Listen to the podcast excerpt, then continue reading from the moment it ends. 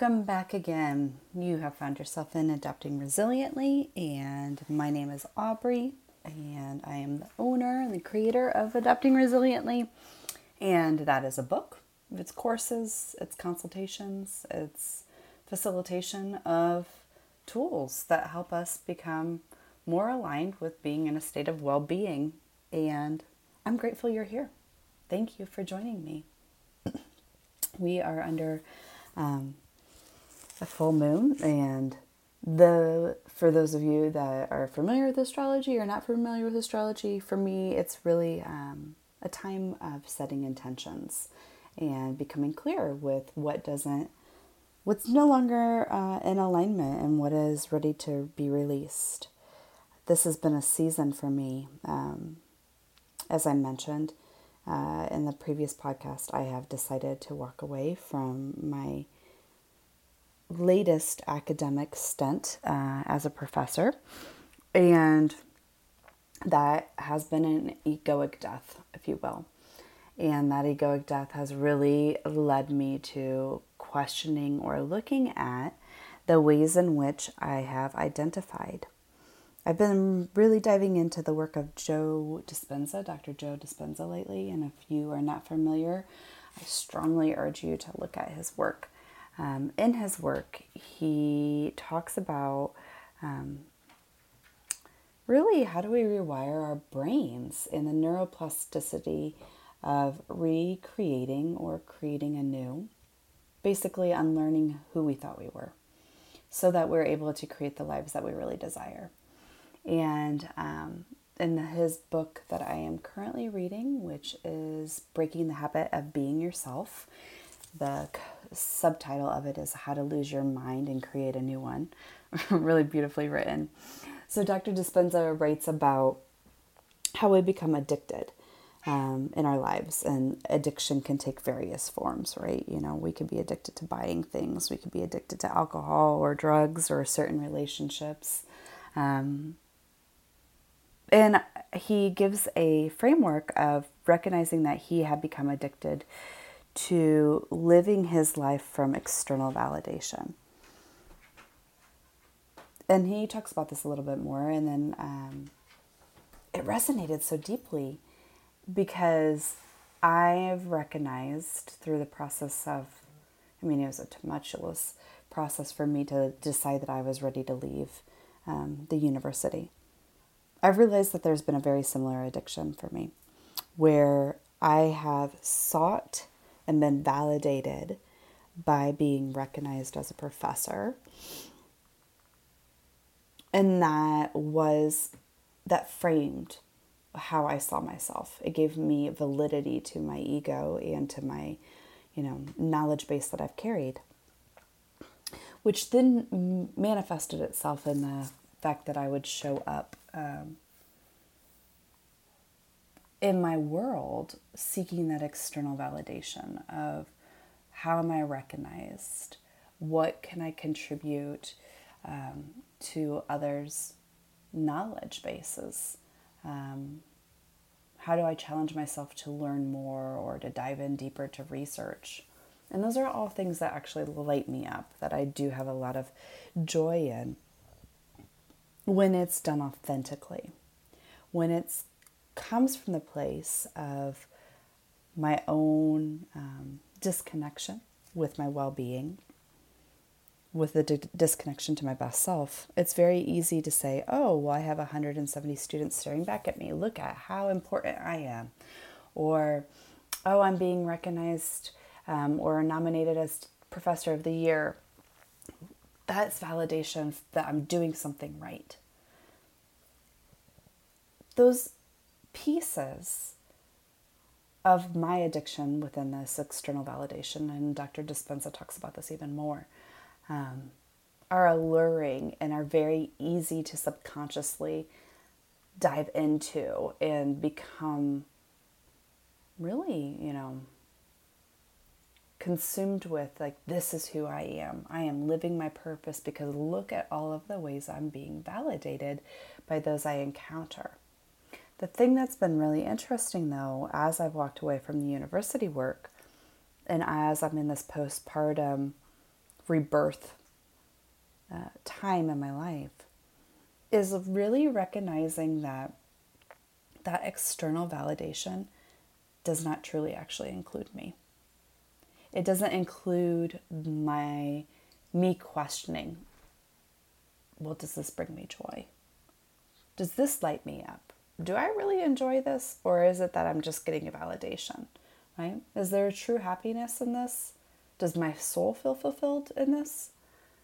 And I think as I've walked away from the university and being a professor, I'm having more time and more reflection around not having external validation, but really flipping the script on what is my internal validation. Truly, what feels in alignment with my best self. And that conversation only happens when I get quiet. And I will just be honest, getting quiet is hella hard. I mean, yeah, you can sit in meditation. Um, you know, I can journal, I can create, I can do all of the things. And also being so quiet, still, and slow and present with myself in order to take every single moment um, and every act that I'm choosing to do and asking, you know, truly, does this feel like happiness? There's power in that. There's reclamation in that, especially as I ask, does this feel like joy? And I'm, you know, just out of pure vulnerability, there's a challenge in that. Especially for me personally, when I've spent my life um, and my career specifically giving to others or attempting to, you know, connect with others and help heal others, help contribute to the healing process of others, I should say. The, the external validation has become my identity in a lot of ways. So to slow down and really ask myself moment by moment in the actions that I'm unconsciously choosing, because I've always chosen them, you know, around caretaking, around prioritization of other people's wants and needs upon sharing my gifts and services um, in ways that are collectively acceptable at this point in time or socially acceptable at this point in time. To stop myself in the process of that and go, wait, hold on. Does this feel like happiness? Does this feel like joy? If I was standing centered in my highest self, is this what I would choose? Those are really potent questions. Very potent questions. And so, as promised, I want to talk about some of the tools that I use when asking those questions because I'm human. And there are a lot of times that I forget to ask those questions. I mean, I will just go about, you know, taking care of other people or drop, dropping my rates for consulting or making myself available when I have had other plans without asking myself those questions. So, some of the tools that I have been using recently to help myself stay in that vibration, if you will, to stay in that current of is if I was living as my highest self, is, is this what I would choose? If joy is my sacred birthright. Is this what I would do? Right? If I was feeling very happy and fulfilled in my life and well being, what would I choose here? What would I pick here? What would I do here? What would I say here? Right? I've been crowding out. Um, I talked about this the other day in an intuitive reading for a group of people in health and wellness coaching, specifically nutritional coaching. Um, my background has taught to never tell people to stop eating particular types of food. Instead, I coach from a pers- perspective of crowding out the foods that are but not necessarily the greatest, right? So if you are somebody that loves sweet treats, how do we crowd out the sweet treats that are not the greatest for you with healthier sweet treats, right? So instead of saying, oh, you can never have the, the sweets again. How do we increase the ones that are actually helpful for you? Um, that way, you don't go into a, a, place of scarcity or lack or feel like you're in a, a perspective of restriction. because what happens when we restrict, right? We react and then nobody wants to be restricted. So the same is holding true for the places where I go unconscious, right? Of how do I crowd out those times that I forget to ask the questions? Because that's the teaching, right? Is how do we get into the current of asking the questions and then sitting with the actual intuitive answer that comes up? So, some of the tools that I have been using are using what's called the Healy, and the Healy is a frequency uh, a bioenergetic frequency device. And I've been using this because it helps set the intention. And the intention that I'm currently sitting with is I'm running one right now as I'm recording this podcast.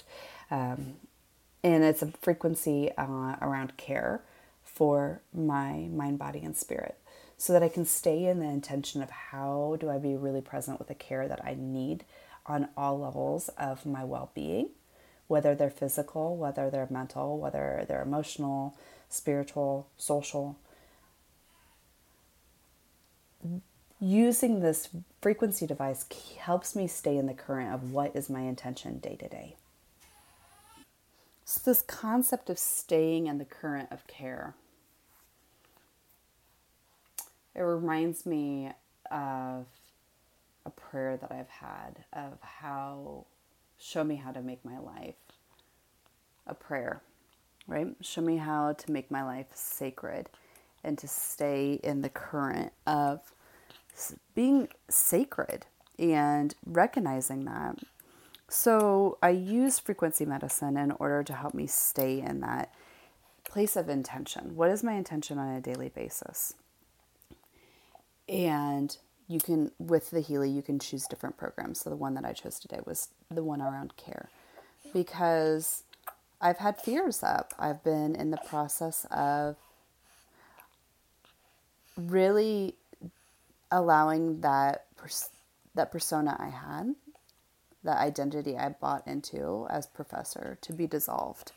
Um, and that means that there's a lot of fears that come up because I've really clung to that.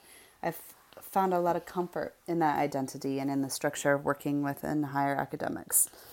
And so I'm curious for others, you know, what are the identities that you have bought into um, that you've claimed as your own? And then how do you begin to dismantle them? And what are the ways in which you support yourself through that dismantling? So, frequency medicine is definitely one of the tools that I use. I also return back to the basics. And for me, cooking, being in the kitchen is one of my places of true healing, of true reclamation. Um, that's where the where I feel my ancestors the most. Uh, I have really lovely memories of my great grandmothers, um, my grandmothers in the kitchen, and so when I come back into the skills of the kitchen, that's where I can feel like, oh, yeah, this is where I am connected. It's the process of slowing down. So, journaling is another beautiful place of recreation. You know, and there's a lot of really interesting research that's come out around uh, journaling specifically and writing your story and I don't mean the story of your hurts and your trials and your tribulations and your traumas, but more of the story of where do you want to go? What do you want to feel like? Who do you want to be? What are the sounds, the scents, the colors, um, the details of that future self? And writing that down as a declaration to who you are today and who you are becoming the research around journaling is, in my opinion, really profound. Um, and it's one of those tools that I use a lot in working with clients and working with uh, businesses and corporations and groups, it, where writing not only helps you transcend the current pains that you have or the past pains that you've held, but also helps you bridge to that future self, to that best self, to that self that you can visualize as being happy, as being joyful. Because it allows